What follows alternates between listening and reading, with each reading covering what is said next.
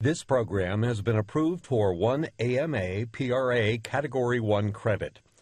This webcast has also been approved for ABIM Maintenance of Certification MOC points through the partnership between the ACCME and the ABIM.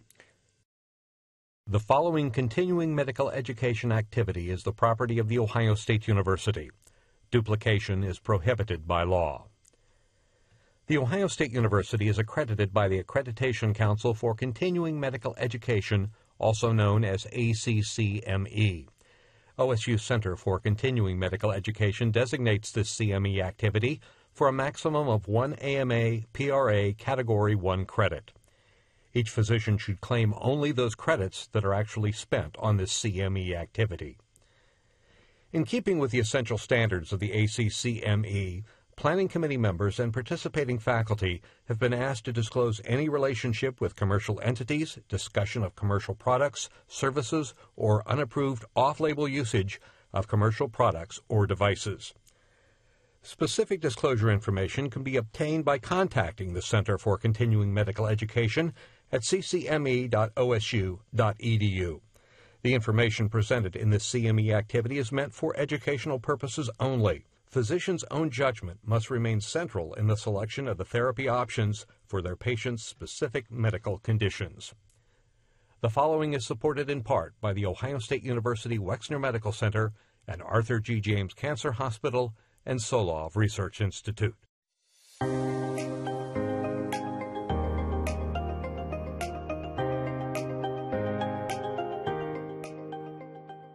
Buprenorphine treatment that's today's presentation with the following distinguished faculty from The Ohio State University Wexner Medical Center and Arthur G. James Cancer Hospital and Solove Research Institute. And now, filling in for our moderator, Dr. Jim Allen. In 2021, more than 106,000 Americans died from a drug overdose. That's more than died from motor vehicle accidents and firearm injuries combined. The drugs most commonly implicated are synthetic opioids, such as fentanyl. The Appalachian states have the highest drug overdose rates, and here in Ohio, we are close to the overdose epicenter. The cornerstone of treatment of opioid addiction has been the drug buprenorphine. However, buprenorphine is underused and opioid addiction is undertreated. To address this epidemic of overdose deaths, Congress included two major provisions in the Consolidated Appropriations Act of 2023. First, they eliminated the X waiver program. Now, in the past, if a physician wanted to prescribe buprenorphine, that physician needed to obtain an X waiver from the U.S. Drug Enforcement Agency. To get an X waiver, a physician had to complete eight, eight hours of training in opioid use disorder treatment and then apply to the DEA. However, the process was cumbersome and consequently fewer than 5% of physicians obtained an X waiver. By eliminating the X waiver program, Congress removed a barrier to treating opioid use disorder by allowing any physician with a DEA number to prescribe buprenorphine. However, since most physicians have no experience in prescribing buprenorphine, Congress wanted to have some way to ensure that physicians learn about buprenorphine and other treatments for opioid use disorder. And so Congress included a second provision in the Consolidated Appropriations Act of 2023 requiring that all physicians complete eight hours of continuing medical education in the treatment of opioid use disorder. The way this works is that every physician applying for a new or renewal DEA number must attest to completing the eight hours of education. Because DEA numbers are renewed on a rolling three year basis, this means that every physician must complete the education before their next DEA number renewal. For some physicians, that means this year, and for others, it means two or three years from now. Today on MedNet, we're going to provide you with one of those eight hours of required training. And the good news is that if you've obtained CME credit in the past years for MedNet programs covering the treatment of opioid and other substance abuse disorders, those credit hours count also. Joining me today to discuss buprenorphine is Dr. Erin McKnight. She's an associate professor of pediatrics at The Ohio State University and is the medical director of the Substance Use Treatment and Recovery Program at Nationwide Children's Hospital. And also Dr. Lucas McKnight. who is a hospitalist and assistant professor of internal medicine and pediatrics, and also the associate program director of the internal medicine pediatrics residency program. Erin, Luke, welcome. Thank you, Jim. Thanks, Jim. Well, Erin, when many people think of opioid use disorder, they think of someone who's in their 20s, who's destitute and living on the streets. Is that an accurate demographic? That's a great question, Jim. And no, that is actually not an accurate demographic. It's important for everyone to recognize that opioid use disorder does not have a specific face to it. It can be an effect. It can affect anyone from any demographic, any race, any age, any gender. Um, it can affect people who um, have a high socioeconomic status, who have a low socioeconomic status, and so we can't really uh, pigeonhole anyone into a specific demographic, and we have to be on alert for it with every patient we see. Well, Luke, what's the role of the hospitalist in treating opioid use disorder? I think that's a, a great question, Jim. And um, as you mentioned, we are still in the middle of an opioid epidemic. So certainly, uh, folks that get admitted to the hospital are a key demographic to continue to screen, identify opioid use disorder, discuss with them uh, your concerns about their opioid use, and then engage with them in potential treatment options and set them up for outpatient treatment if they're interested. Well, thanks, Luke. For all of you viewing, you can watch all 120 of our current MedNet webcasts by going to ccme.osu.edu on your web browser. And if you prefer to get your continuing medical education by podcast, we've got one of those too. Just go to your podcast app and search OSU MedNet 21. Also, if you have questions about buprenorphine, you can email us by using the Ask a Question icon at the bottom of the MedNet webpage. Now let's get started with today's webcast. Erin? Thank you, Jim. And so, for my part of the presentation, I'm really going to focus on outpatient clinical considerations for medications for opioid use disorder, of which buprenorphine is one of three that we can utilize.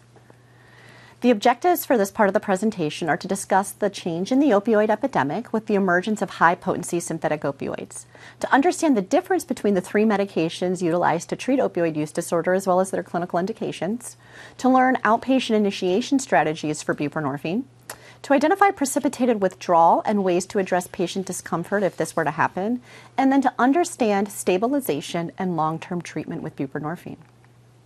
I have no conflicts to disclose. So, first off, let's discuss the opioid epidemic. And we're actually in the fourth phase of the opioid epidemic right now, if you can believe that. So, really, the opioid epidemic started back when we um, really were seeing the emergence of the abuse of prescription opioid pills. There was an abundance of prescription opioids that were out there from pill mills and from the overprescribing of opioids such as Oxycontin. Um, as well as Percocet, Vicodin. Uh, that then changed to the second phase of the epidemic, where we saw a lot more of the emergence of black tar heroin. It was much cheaper, it was easier for people to get, especially as we started to decrease the amount of prescriptions opioids prescribed. However, as we then started to move into uh, around 2015, 2016, we saw the emergence of high potency synthetic opioids. Um, and these are uh, opioids similar to fentanyl and its analogs. And this is not like fentanyl that one might be accustomed to uh, from a fentanyl patch or something like that. This is fentanyl that's being made in a laboratory and then it's being added to other substances or sold as its own substance. On the street, people can call this white china. Um, we saw the emergence of fentanyl being added into heroin starting around 2015, 2016, and saw an increase in overdose deaths at that point in time. Now, Fentanyl is the primary drug source on the market, and we're actually seeing a fourth wave where fentanyl is now being laced into other substances for people who are not even seeking out opioids and who are seeking out other substances such as cocaine and methamphetamine and are having overdose deaths because of the fentanyl laced within those substances. So, this increase in high potency synthetic opioids has really coincided, like I mentioned, with an increase in overdose deaths. We're also seeing other components happening within the drug supply with fentanyl, and then we're seeing a high prevalence of polysubstance use, specifically with that stimulant use that I mentioned, like cocaine and methamphetamine use. Therefore, there's an even greater need to expand access to medications for opioid use disorder. So, what is fentanyl? What is this high potency synthetic opioid, and why is it so different? And so, this synthetic fentanyl that we're seeing right now is different from other opioids such as um, morphine, Percocet, Vicodin, um, hydrocodone, heroin, and the fact that it is very lipophilic. And so there's also much needed, there's a very small dose that's needed for an effect to happen in the body. And then when you take fentanyl, because it's lipophilic, it stores in the fat cells and it accumulates over time. And so when it is stopped, it still lingers in the body and then it is slow to dis- dissipate. And then that half life can actually approximate the half life of methadone. So, gone are the days where someone said they utilized heroin 12 hours ago and then they are having really significant withdrawal. This can start um, to have a much longer effect from when someone last used fentanyl to when they start to experience withdrawal and when you can start to use medications for opioid use disorder. It's very important to understand that medication treatment for opioid use disorder is the gold standard for treatment of opioid use disorder, and there is much evidence to support this. The American Society of Addiction Medicine recommends op- medication for opioid use disorder as a standard of care. In fact, previous quote unquote detoxification treatment, where someone would go in and just be weaned off of an opioid and given withdrawal meds, is really not a treatment method for opioid use disorder and is not recommended. The Substance Abuse and Mental Health Services Administration, or SAMHSA, recognizes that addiction is a chronic, treatable disease the science demonstrating the effectiveness of medications for opioid use disorder is strong, and it is not sound medical practice to deny people with this life threatening disease access to FDA approved medications for their illness. So, what are the role of medications in the treatment of opioid use disorder? One, it can eliminate withdrawal and help people feel better. Two, it can diminish, diminish or eliminate drug craving and the use of illicit opioids and help people live their lives without constantly thinking about trying to use an opioid. It can help them go to school, go to work. It can help them go to behavioral health treatment programs to get other skills to help them treat their addiction. It blocks or attenuates the effects of fentanyl and other abused opioids by binding very tightly to the opioid mu receptor in the body and not letting other opioids bind. In that instance, it's also very helpful from a risk harm reduction standpoint by reducing overdose risk because if this medication is bound tightly to that opioid mu receptor, nothing else can bind and risk overdose. We also see with these medications increased treatment retention as well as engagement in comprehensive rehabilitation services. There is decreased medical and psychiatric symptoms, improves health, reduces the risk of communicable disease like HIV and hepatitis C. It very much improves social determinants such as employment, family relations, and can decrease criminal behavior. So, when we talk about opioid use disorder treatment, um, I'm going to mention the three medications people can use, and then we'll focus mostly on buprenorphine. So, methadone, which is one that's been around the longest, is a full agonist at your opioid mu receptor. Buprenorphine is a partial agonist, and what we'll go into a little bit more in depth. And then naltrexone is a full antagonist at the opioid mu receptor. So, methadone briefly, you see peak levels at two to four hours that can sustain for about 24 hours. Um, Half life can range anywhere from four to 91 hours, actually. This is given daily dosing. You can actually divide it for some increased analgesia benefits. The benefits of this are it can give some pain relief. It's very effective. It's done in a very structured environment, and there's no risk of precipitated withdrawal when starting someone on methadone, regardless of the opioid they were using previously. There are a lot of disadvantages, though, to methadone. One is that you can have typical opioid side effects like constipation, sedation. There's a lot of drug drug interactions with methadone that um, people have to be aware of. And then you can see EKG changes at a higher dose. Now, specifically when we're looking at methadone from an outpatient perspective, you really can only get methadone from an outpatient standpoint at a federally sanctioned opioid treatment program. And this can be a barrier to someone getting this medicine from an outpatient standpoint. This requires daily visits for dosing. So, unfortunately, you cannot prescribe this at hospital discharge, and this can pose difficulties with discharge planning or for people who live in really rural settings. If there's not an OTP anywhere around them, it can make it difficult for them to go daily to get their medication. So, buprenorphine, on the other hand, can be a lot better from an outpatient perspective. This medicine specifically, like I mentioned, is a partial agonist at that opioid mu receptor and has an onset of action within 30 to 60 minutes.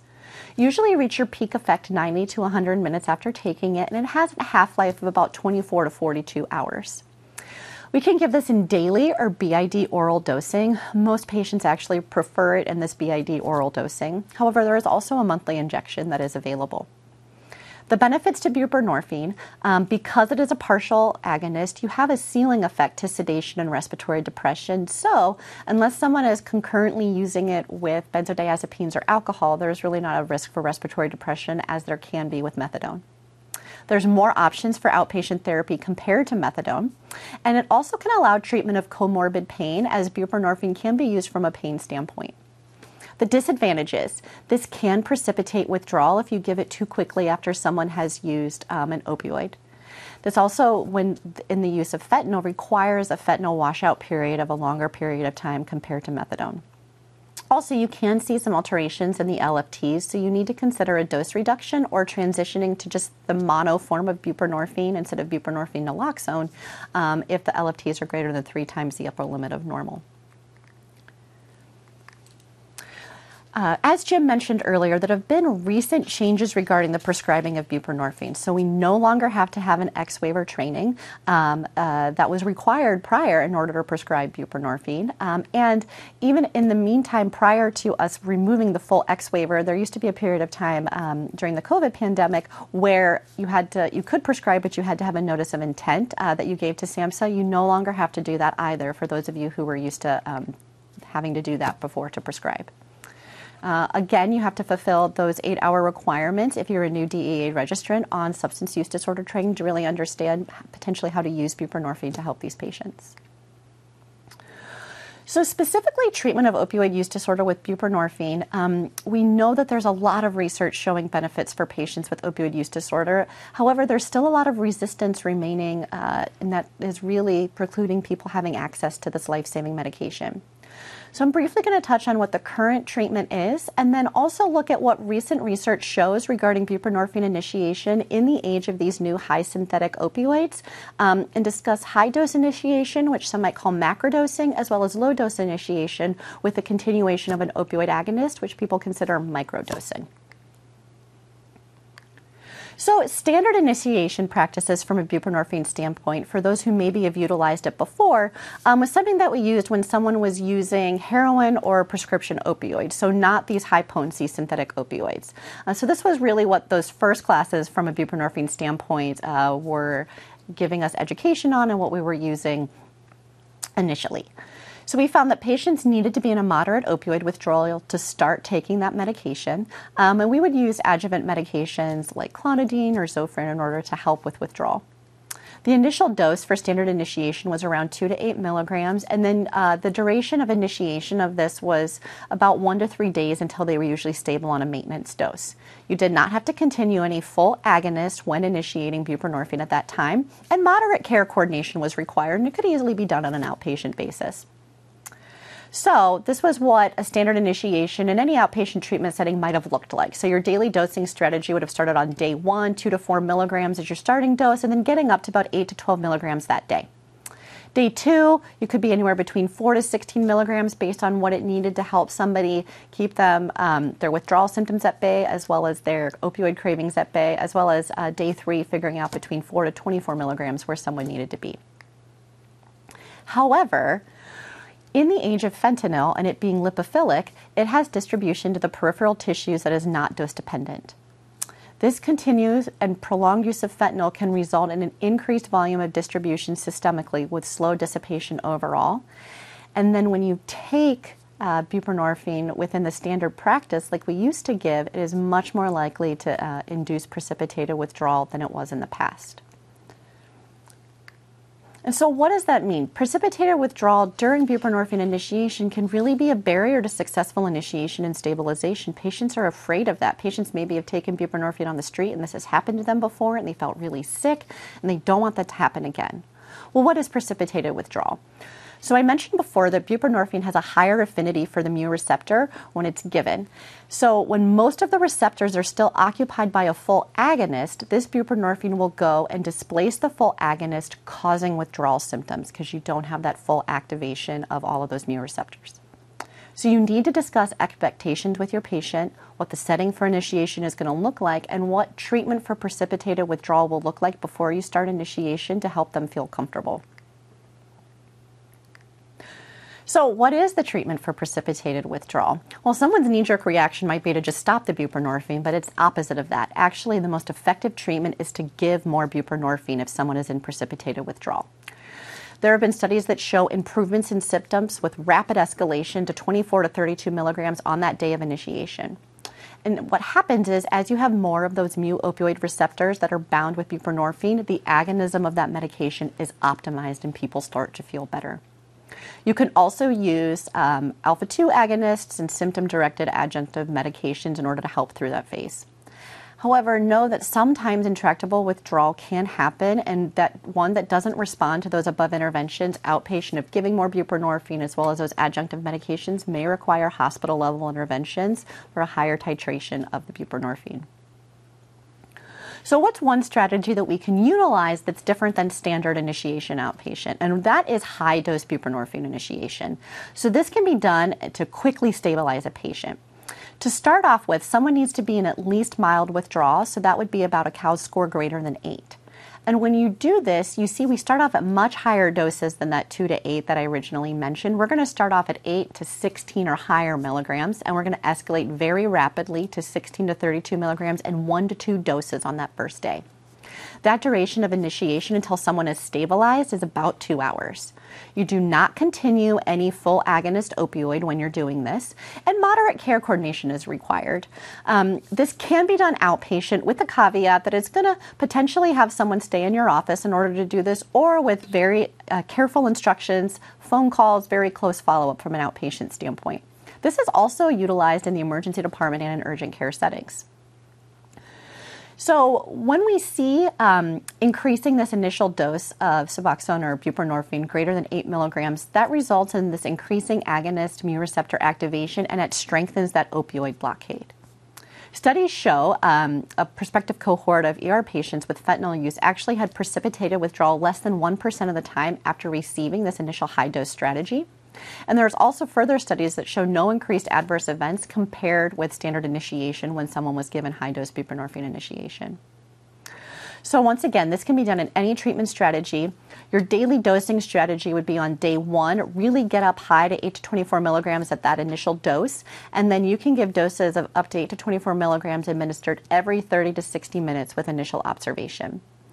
Days one to two, patients are most likely going to be on greater than or equal to 24 milligrams of buprenorphine on those days, some up to 32. So then there's microdosing or low dose buprenorphine initiation with opioid continuation. And so what happens with this is you're actually going to have a patient use a full agonist opioid during a multi day dose escalation of low dose buprenorphine. Sometimes patients feel more comfortable doing this. Um, it doesn't seem as scary as going on with big high doses, of, so it could be beneficial for some patients. By continuing that full agonist, you are going to maintain the level of mu opioid receptor activation needed to match that patient's baseline opioid tolerance. In a hospital or ER setting, you can actually prescribe a full agonist opioid for that protocol. However, in an outpatient setting, we're not able to do that. You can't, you can't prescribe a full agonist opioid for treating opioid use disorder. Federal law says we can't do that. However, if you do have someone with chronic pain, you can prescribe a full agonist to opioid use disorder patients with pain and go ahead and utilize that for a low dose protocol. Or some providers have started using having their patient use their own non-prescribed opioid doing buprenorphine dose escalation and then having them stop it when they reach a certain dose that can feel uncomfortable to some providers to say continue to use your fentanyl while we're doing this and then stop it but that's a way that we're able to do low dose from an outpatient standpoint so there's a variety of strategies to use that actually Luke will talk about later. Um, and we know that there's really no specific dosing schedule for either a full agonist opioid or buprenorphine that has been determined. This is stuff that people are still working on and figuring out what works best for them and what works best for their patient. So it's very individualized. Most of these cases occur in a hospital setting, so you can prescribe that full dose agonist.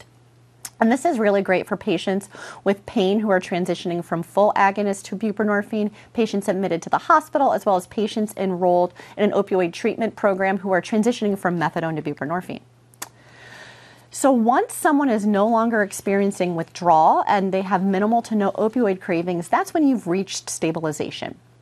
Long term treatment after stabilization is recommended as long as the patient benefits. This is really patient driven, not provider driven, and patients can be on this for a lifetime, and that is fine. Individuals that use synthetic opioids may actually have more difficulty achieving stabilization now, and they may require higher doses than we were used to. Uh, previously, when people were mostly using heroin, we would see a daily dose average of about 16 milligrams daily. With these higher synthetic opioids, we're seeing around 24 to 32 milligrams daily that people need to stabilize on. Another way to help someone stabilize is to use extended release buprenorphine, which is a depot formulation. Um, and this is a shot that's given monthly, and this can help for people who want to decrease visits, concern for diversion, or who need a greater ability to adhere to treatment. Um, and we found at highest doses that Sublocade dose, which is the trade name for one of the buprenorphine injections, can achieve similar or higher buprenorphine plasma levels for about 24 milligrams daily, which is really helpful for people with uh, fentanyl use. And compar- compared with sublingual buprenorphine, the extended release has shown reduction in opioid use and overdose. So, what about other medications for opioid use? So we know that all medications for opioid use should be available to all patients, methadone, buprenorphine, and naltrexone. So when choosing, you need to consider a patient's preference, their past treatment history, as well as their current state of illness. And while many may prefer, buprenorphine or think that it's going to be the best for them, repeated unsuccessful initiation and stabilization attempts may require other options and they should be offered to someone. For that, methadone is actually the first line treatment alternative, and they need to go to an opioid treatment program for that. So naltrexone, just briefly to mention, is that full antagonist. There is an initiation challenge for those with extensive fentanyl use. Because of that prolonged elimination, you have to have a much longer opioid free interval to start. If you start naltrexone too soon, you will precipitate withdrawal and have someone be really sick. Because of that, you have a much higher risk of overdose when somebody is trying to stop using and not using within the time to get to naltrexone. And if someone stops taking the naltrexone, or as it can be an injectable medication, if they miss their injection, they're at higher risk of overdose. Individuals using fentanyl are much less likely to initiate extended release naltrexone than buprenorphine or methadone. However, if someone is highly motivated, you can transition them onto that in a controlled environment. In addition to prescribing medication for opioid use, you always need to prescribe naloxone, which is an intranasal um, rescue medication for those who might have overdosed on the uh, utilizing any sort of synthetic opioid and reassess if need more. Also consider fentanyl test strips for people who are potentially using cocaine or methamphetamine or who are buying uh, pills off of the internet that, that, that might be laced. Well, thanks, Erin. Buprenorphine is available both as a single drug and also in combination with naloxone under, for example, the brand name Suboxone. When would you use the combination as opposed to buprenorphine alone? That's a great question. And so, when we first started utilizing buprenorphine as a medication to treat opioid use disorder, it was just in that mono form. Um, and the trade name for that was Subutex. However, what some were finding was that someone could actually crush up the Subutex, crush up that monobuprenorphine form, and utilize it to get some small benefit of a euphoric feeling or a high from that standpoint. And so, the naloxone component was added to buprenorphine in order to help with the misuse of that medication and the diversion of the medication. So the way buprenorphine naloxone is given is sublingually, either in a tablet form or in um, a film form. And if someone were to try to misuse that medication or take it differently than a sublingually, uh, the naloxone component would activate and someone would not get any benefit from the medication. We find that most commonly people are utilizing buprenorphine naloxone as the medication to prescribe. There are some instances, specifically in pregnant women or based off of the formulation you might have available to you in a hospital hospital setting where the monobuprenorphine form is uh, utilized. However, from an outpatient standpoint, by and large, it is the buprenorphine naloxone form used. When starting an outpatient on buprenorphine, how often do you have them come into the office? It's a great question, and it all depends on the individual, their support network that they have from an outpatient standpoint, as well as how you're initiating the medication. Um, so, someone who you're doing that high dose initiation on, you want really close follow up. Sometimes that might even be having the patient come in the next day. If they have really good support at home and a really good network at home, it could be a phone call the next day to see how someone is doing and utilizing some phone management from that standpoint. Telehealth is also a great option in order to have somebody utilize telehealth in order to talk with them about that. We really see people very closely within those first um, weeks of initiation as well as getting to stabilization. And so, really figuring out with you and your patient how close that will be is all dependent on, on how they're doing and your comfort level as well. Well, thanks, Erin. For the second part of today's webcast, we're going to take a look at initiating treatment in the inpatient setting. Luke? Thanks, Jim, and thanks for having us. um, So some objectives to discuss here, uh, acknowledging the need for inpatient initiation of buprenorphine, discussing various low-dose buprenorphine initiation strategies, understanding the use of high-dose buprenorphine initiation protocol in the inpatient setting, so that would also be known as macrodosing, and then discussing the use of methadone as a potential alternative if buprenorphine um, is unable to be used for any number of reasons. I do not have any significant conflicts of interest to disclose. Um, so, thinking about uh, specific inpatient initiation considerations and certain patient populations that we see in the hospital, you may come across patients that are admitted for medical complications but then have uh, opioid withdrawal occurring at the same time. And so, it can be helpful to help treat the patient for their opioid uh, withdrawal uh, to help them be adherent to the treatment plan while they're with you in the hospital. Uh, patients that have opioid use disorder, they're on uh, full agonists for pain control, may want to transition to a maintenance uh, uh program for their opioid use dis- uh, disorder. So transitioning to them to buprenorphine instead of their full agonist, oxycodone, for example. And then patients wanting to initiate treatment uh, for their fentanyl use or their uh, opioid use disorder while they're in the in the hospital, you know, you have a ca- captive audience, so it'd be a good time to uh, think about starting them on treatment while they're in the hospital with you. Uh, so thinking about uh, how we uh, treat our inpatients uh, and general guidelines that we use uh, while patients are hospitalized. So you want to screen patients for potential opioid use disorder and identify them. Uh, we use the DSM-5 criteria to quantify their opioid, their potential opioid use disorder. Checking at an ORS or the Ohio Automated Prescription Reporting System is important to understand if they've been prescribed any opioids in the outpatient setting from a medical pr- provider and then quantifying and documenting their opioid use. Which opioids do they use? Uh, how often are they using them? Uh, what uh, what is the duration um, of their use? When was their last use? And then uh, what method do they use uh, uh, to administer themselves their opioids?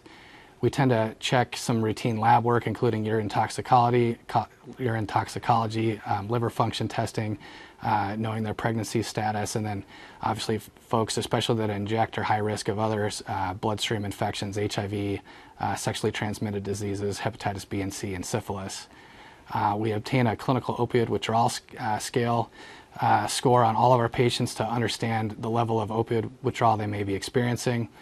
and then it's important to consider adjunctive medications for symptom control, which are discussed here. So uh, any or all of these medications may be helpful to you to utilize for your patients as you try to get them through the withdrawal period. Just pointing out a few that uh, I've seen to be particularly helpful: clonidine, cl- sorry, clonidine, um, and then uh, Zofran, and then hydroxyzine tend to have some decent success in mitigation of opioid withdrawal symptoms for some of our patients. Uh, so thinking about how we initiate buprenorphine at, at, OSU, this is a flow chart which is available for reference, but I just wanted to highlight a few uh, areas that are on this slide. So the first one is in the top left. Uh, you know, the thought is that if they haven't had any documented opioid use in the last five days, you're probably safe to start buprenorphine uh, and have less risk of precipitated withdrawal. Uh, so then the next step would be to um, get your opioid, uh, your COWS score, your clinical opioid withdrawal scale score, and, and see how much opioid withdrawal they're in. And then, depending on what that result is, starting anywhere between four and eight milligrams uh, of, of Suboxone or buprenorphine naloxone uh, sublingual formulation, if that's what you're deciding to use. And then uh, repeating the dose uh, so that you get them through the withdrawal period and get them uh, on a maintenance dose that um, is satisfactory to them to uh, try to mitigate their cravings and try to curb future use. Uh, we've seen in the current setting with fentanyl use that anywhere between 16 and usually 24 milligrams of daily buprenorphine dosing is, uh, is what you may consider the sweet spot for how much uh, buprenorphine they may need uh, in the outpatient setting or once, once you uh, have them on maintenance dosing. So I thought it might be helpful to go through a few clinical cases, you know, cases that you may see in the hospital commonly, or at least I have. So our first patient is a 36-year-old who was originally introduced to opioids through a prescription for acute pain and has had since continued increasing uh, doses of opioid through prescriptions and also um, using uh, family members' medications by taking uh, some of their oxycodone from the medication cabinet. Um, they have now presented to the hospital because they're not feeling well, they're having fevers and chills, and they state that their last use of opioid was about 12 hours ago. Uh, upon admission, they seem uncomfortable. You discuss with them your concerns about their fevers, but before you're done with the interview, they ask how long their stay will be and uh, ask when they could uh, leave, potentially because they're not feeling well and maybe are thinking about going home to use more opioids. You get a COWS score on admission and it's 21, so they're in fairly significant, uh, clinically significant withdrawal. So, what are our possible next steps? Well, uh, one strategy is you could try to get them through this hospital admission using symptom control, so medications from that uh, chart a few uh, slides ago, uh, maybe using hydroxyzine, clonidine, et cetera, some Zofran. Another strategy uh, would be to uh, use kind of a harm reduction strategy and just treat them with full dose, full agonist uh, opioids like oxycodone to kind of mitigate some of their withdrawal symptoms. Uh, and uh, but at least get them feeling good enough from their withdrawal so they can participate in the rest of their medical treatment. And then the third strategy, which uh, many may seem uh, may uh, consider superior, would be discuss with them and actually initiate them on buprenorphine while they're in the hospital. So you discuss those three strategies, and they uh, pick the buprenorphine option. Uh, so you give them an eight milligram sublingual dose and repeat uh, their COWS scores, and you, you, see that their clinical opioid with, withdrawal score, their COWS score, is significantly improved. So that's great. They're feeling better. You've started them on buprenorphine then social work meets with them uh, to discuss uh, discharge plans and, out, and, plans for outpatient uh, follow-up. Case number two, we have our same patient, same problem, but this time instead of using uh, medical uh, prescription opioids, they have been uh, obtaining their opioids off the street because they're cheaper and they don't have a, an ability to, to, obtain their opioids anywhere else. they're again uncomfortable. It's 12 hours since their last use, um, and um, they have clinically significant withdrawal on admission. You discuss with them all the options, and they agree, again uh, decide to proceed with a buprenorphine initiation strategy. Uh, except this time, you, you give them the buprenorphine and they actually feel much worse. Their COWS score shoots up uh, to, let's say, 30 uh, from the uh, 20 that they were uh, at previously, and things are worse, not better. So, what, what happened? Well, um, it, it seems that uh, you know since they were using fentanyl, it had only been 12 hours since their last use. You precipitated their opioid withdrawal and made it a little bit worse. And so uh, we'll discuss uh, kind of how this happens. You know, as mentioned, fentanyl is the predominant opioid that's uh, available uh, on the street. Uh, and no matter what opioid a patient thinks they may be trying to buy, for example, they're say, no, this is Percocet or this is uh, oxycodone or Vicodin, if it's not from a pharmacy or medical prescription, it's safe to assume that the uh, primary opioid that they're using is fentanyl. Um, and so, and that's the reason in this case that the uh, the patient experienced precipitated withdrawal. Their um, uh, their opioid that they're using was fentanyl, and so um, a couple of things about uh, your urine uh, drug screen. If it's a point of care testing, often that doesn't include fentanyl. So just because it's negative for opioids, uh, it may miss the fact that the patient has fentanyl in their system. So you need to know what uh, laboratory uh, testing strategy your lab is using and, and if whether or not it detects fentanyl. In general, if it's a uh, gas chromatography mass spectrometry test, which is the one that we use at OSU that should detect fentanyl or fentanyl metabolites like norfentanyl.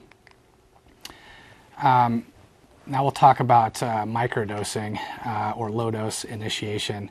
And so, uh, in patients that uh, have used fentanyl recently, or um, in patients that are continuing on full agonists for pain, or in patients that are currently on methadone but desire to switch to buprenorphine formulation, um, you may decide to uh, to use a microdosing or low dosing strategy to initiate them on buprenorphine safely while trying to minimize their risk of precipitated withdrawal. And so this method is called the Bernese method. It was first described in 2010 by Dr. Hammig at Bern University. Um, and they had noticed that some of their patients were expen- uh, experiencing withdrawal while they were doing their standard opioid uh, induction. Uh, they also noted, though, that some patients that were on buprenorphine were using full dose agonists without negative effect. And so uh, they proposed, uh, hypothesized that uh, small doses uh, at escalating doses could be an effective way to get people in, on their buprenorphine safely and without precipitated withdrawal. Um, and so this method classically started with 0.2 milligrams, which is a very small dose of buprenorphine but while continuing their full uh, agonist. Uh, so maybe they're on methadone, maybe they're on oxycodone, or maybe they were on heroin at the time. Um, and then you slowly increase the dose day by day. And once you're at a uh, sufficient dose that's high enough, which we'll discuss in, in the next few slides, you're able to stop the full dose agonist, continue the buprenorphine. Uh, they don't uh, experience withdrawal symptoms, and then they're able to kind of feel better and get on their what's going to be their maintenance dosing for their buprenorphine. So um, there are different ways to uh, do low dose initiation depending on what um, is available in your pharmacy or on your formulary. So buprenorphine comes in a sublingual film. Uh, it also comes in a transdermal patch or a buccal formulation, um, which may be a little bit more expensive, but comes in very small doses, so can be uh, highly effective for the low dose initiation strategy if it's available to you. Um, so next I'm going to go through several uh, low-dose buprenorphine initiation strategies depending on what kind of uh, you know buprenorphine formulation is available to you. This first one, and so these are more for reference, but just kind of point out the different ways that you can obtain the same result, which to, is to get them on their maintenance dose of buprenorphine. So the first one, you start with a 0.5 milligram sublingual film while continuing their full agonist. On day two, you increase the dose to one milligram every three hours while continuing their full agonist. And then on day three, you're up to 8 to 16 milligrams of sublingual dosing uh, with your dose increase. And then at the end of the day, you can stop. Um, you can stop the full agonist. So that would that's a rapid rep- approach that um, hopefully decreases their risk of precipitated withdrawal, but uh, fairly quickly gets them up on their appropriate maintenance dose of, of buprenorphine. Um, this next method is also a rapid approach, but uses a um, buprenorphine transdermal patch uh, at the start. So you keep the patch on the whole time, but then add in escalating doses of sublingual buprenorphine until you're at uh, day four, at which time you can stop the full agonist um, and uh, transition them to the, your maintenance dosing for your buprenorphine. uh, this next strategy is kind of a more what I would consider standard or historically what we've used more commonly for our low dose initiation protocol. This one's using Belbuca or uh, buccal buprenorphine. Uh, and so you use 225 micrograms, which is a very small dose, and then you increase the dose uh, until you're on day four when you transition from the buccal formulation to the sublingual buprenorphine formulation. And then uh, on day seven, you're able to stop the full agonist. Uh, so you have them on oxycodone, or this would also work uh, if their full agonist was methadone, you'd be able to stop the methadone on day seven. Uh, here's another uh, kind of uh, slower low dose microdosing approach. Um, this one's using a sublingual, um, a sublingual patch.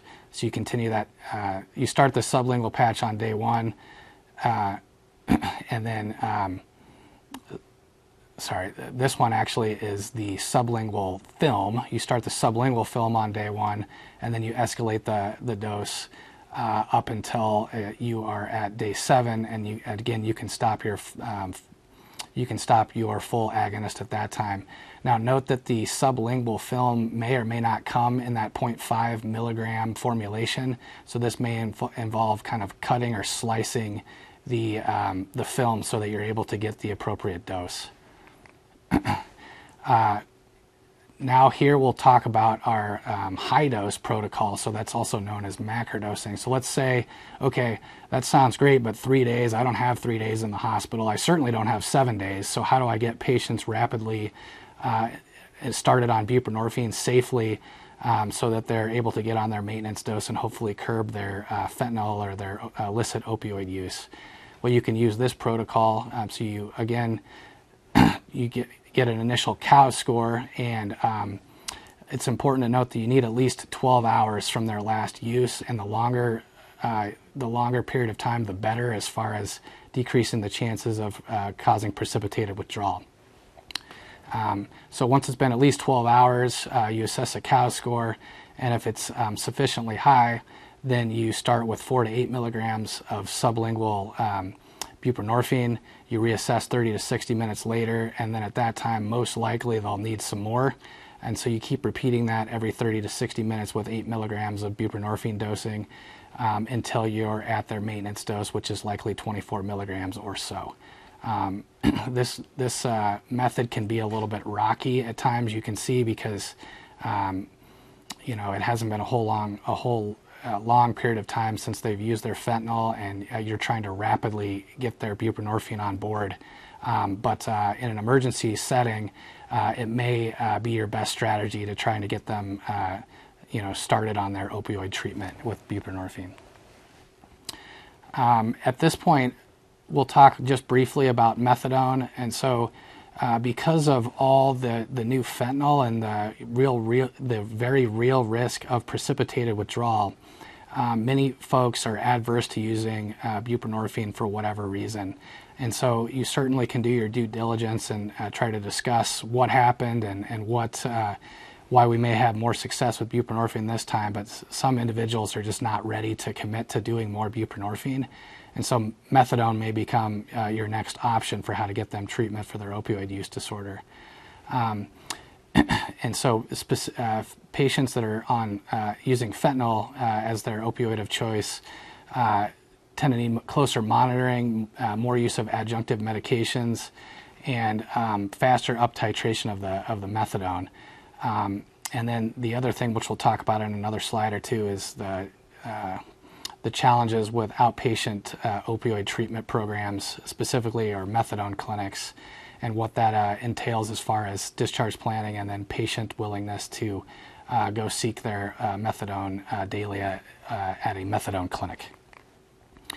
So um, this is on our clinical practice guidelines but is, I think, pretty standard across the country at this point, thinking about methadone.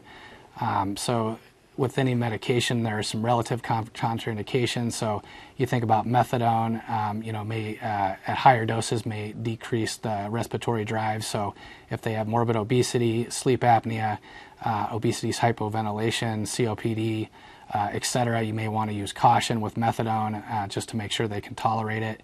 And then uh, absolute contraindications to methadone would be a true methadone allergy, or if they have uh, acute liver failure, you'd want to uh, hold off on, on, starting methadone at that time. Um, so methadone cannot be prescribed legally for uh, this diagnosis of opioid use disorder at hospital discharge. So patients need to have uh, follow up at a federally sanctioned opioid treatment program to get their maintenance dosing in the outpatient setting. So involving the social work team and finding out if that's going to be an option for the patient, uh, ideally before starting methadone, is probably your best option so that you don't start the methadone and then figure out they don't have any uh, strategies to continue the methadone once they leave the hospital. Um, as we, as Dr. Erin McKnight mentioned, it you know has a long half-life, um, and uh, uh so you need to be careful with up titration. Now, historically, uh, and legally, really, you can only start uh, methadone at 30 milligrams daily on the first day, um, and then uh, the prior uh, dogma has been, you know, reassess every two to three days because that's the uh, typical half li- half life, and then assess for up uh, titration at that point. Um, we know uh, that current regular fentanyl users um, tend to have a very high opioid tolerance, and so um, a typical dose needed to treat patients with uh, fentanyl as their opioid of choice for their opioid use disorder can be 150 milligrams up to 200 milligrams. So you can see there's a big gap between 30 milligrams and their ultimate likely dose, which is 150 milligrams. So there's been some movement in the community lately to increase their methadone more rapidly to try to uh, get them through the withdrawal period. Um, the other thing is, you know, you'll have to strongly consider using additional adjunctive medications because uh, they likely will be in clinically significant withdrawal for several days, if not a week or more, while you're titrating up the methadone. And so, um, using uh, hydroxyzine, using clonidine, using Zofran, and then um, maybe even considering using some full agonist opioids to help mitigate the, that withdrawal so that they're able to uh, complete their methadone induction um, I think those would be important things to consider. Um, some additional clinical considerations. Um, certain formulations of buprenorphine, uh, uh, particular Subutex, uh, or if it's something else besides your traditional Suboxone, uh, may require prior authorization. Uh, these are becoming easier to obtain but still need to be done. So, involving your inpatient pharmacy team and involving uh, your social worker early uh, to uh, see whether a patient needs. Um, you know, needs a prior authorization to continue whatever buprenorphine formulation uh, that you start for them is important. So obviously, if you prescribe buprenorphine, you want them to be able to continue it when they leave the hospital. Uh, as me- mentioned, every patient with opioid use disorder, whether or not they're on treatment or not, should be prescribed intranasal lo- naloxone. It's a life-saving medication that, that can uh, prevent uh, death and toxicity due to uh, opioid overdose. And every new patient should have uh, follow-up with a social worker. Uh, sorry, should have follow-up with a treatment program within seven days. So it's important to utilize the social work team to make sure that uh, that's able to be accomplished for your patient, ideally before they discharge from the hospital. Well, thanks, Luke. Yeah, patients aren't always forthcoming about opioid use. When should we suspect uh, opioid use disorder in patients being admitted for other medical or surgical conditions? I think uh, that's a good question, Jim. And uh, you know, I think uh, a thorough chart review can be very helpful in seeing if any other providers have had clinical concerns. As mentioned, the OARRS is a very powerful tool to see uh, what kind of prescription opioids they've been prescribed uh, previously. Uh, you know, uh, many prescriptions with many different providers kind of is, is, a red flag as far as maybe they have an opioid use disorder.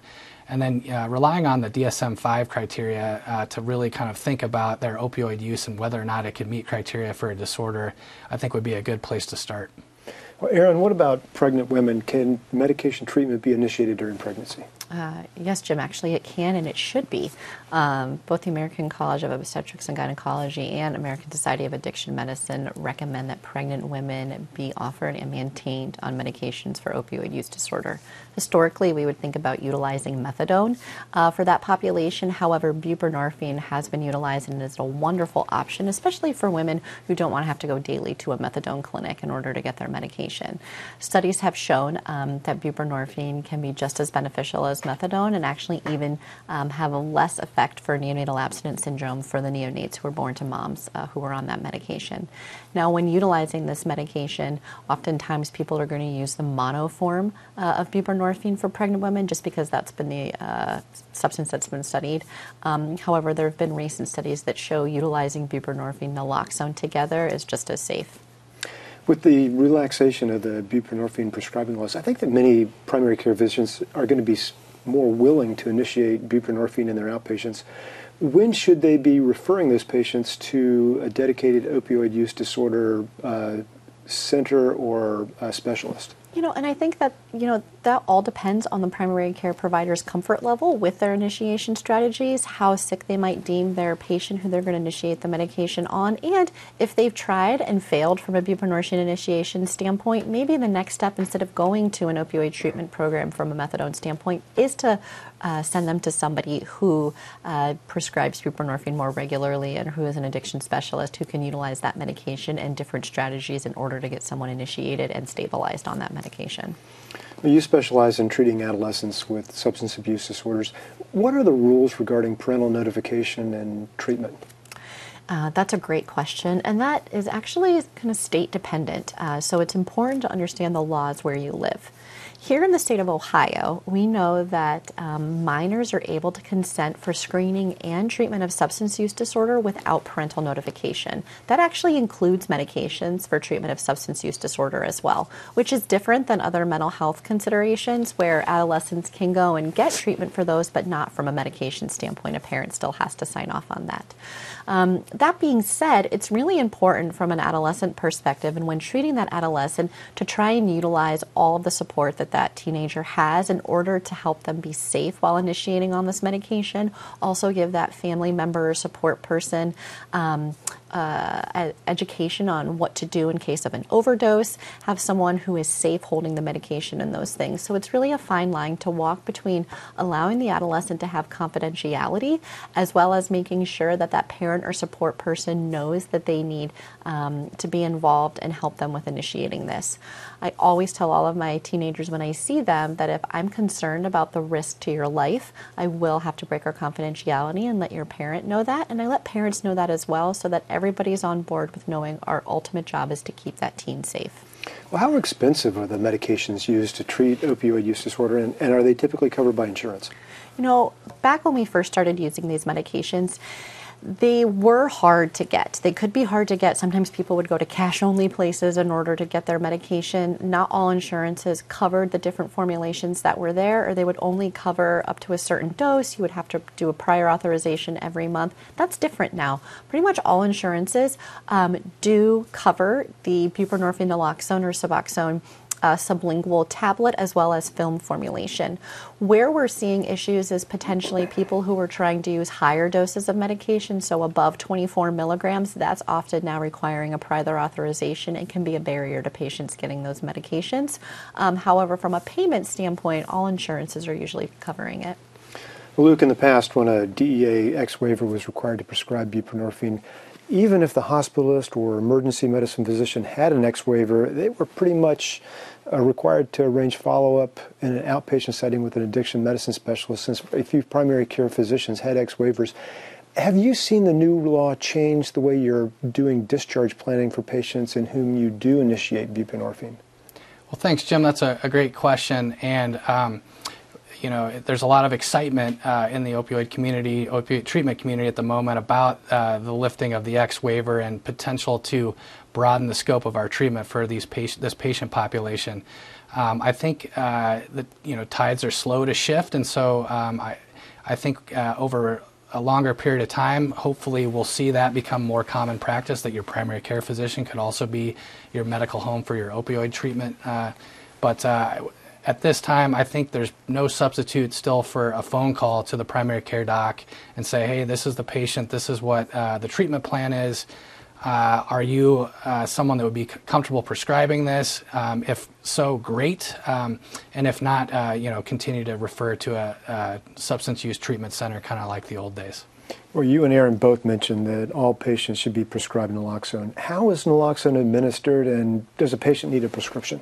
Uh, one of the other uh, uh, exciting things here lately is that uh, naloxone is now available over the counter without a prescription in, in many pharmacies. So, um, able to be attained by almost anyone, by anyone, hopefully. Um, and it's typically uh, administered in a, um, a, nasal spray formulation.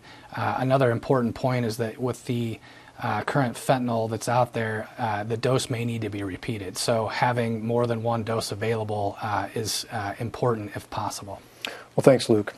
We're going to finish up with a couple final key points about buprenorphine. Erin? Thanks, Jim. I just want to remember or remind everyone that while the opioid epidemic continues to change and we're seeing high potency synthetic opioids, buprenorphine is still a safe and effective medication that can be used to help treat this chronic um, chronic addiction. It's important to understand that we might have to use different initiation strategies in order to help someone get on this medication, but it can really save their lives. And Luke. Um, I wanted to start out by thanking some members of our uh, OSU addiction medicine team that really were instrumental in helping with this presentation. Dr. Peggy Williams and Dr. Joe Asterio, and then my lovely wife for really uh, helping to make the presentation look as excellent as, as it did. Um, for our inpatients, I think uh, we are still in the middle of an opioid epidemic, and the inpatient setting is a great opportunity to both identify, diagnose, uh, and potentially treat uh, some of our patients um, to get them the, the treatment that they need uh, to hopefully uh, improve people's quality of life and de- decrease mortality going forward. Well, Erin and Luke, thanks again for joining us today. For all of you viewing, don't forget that you can get American Board of Internal Medicine maintenance and certification points for viewing MedNet and then answering the post-test questions following the webcast. And join us next week when neurosurgeon Dr. Andrew Grossbach will be here to discuss common spine disorders. We'll see you then.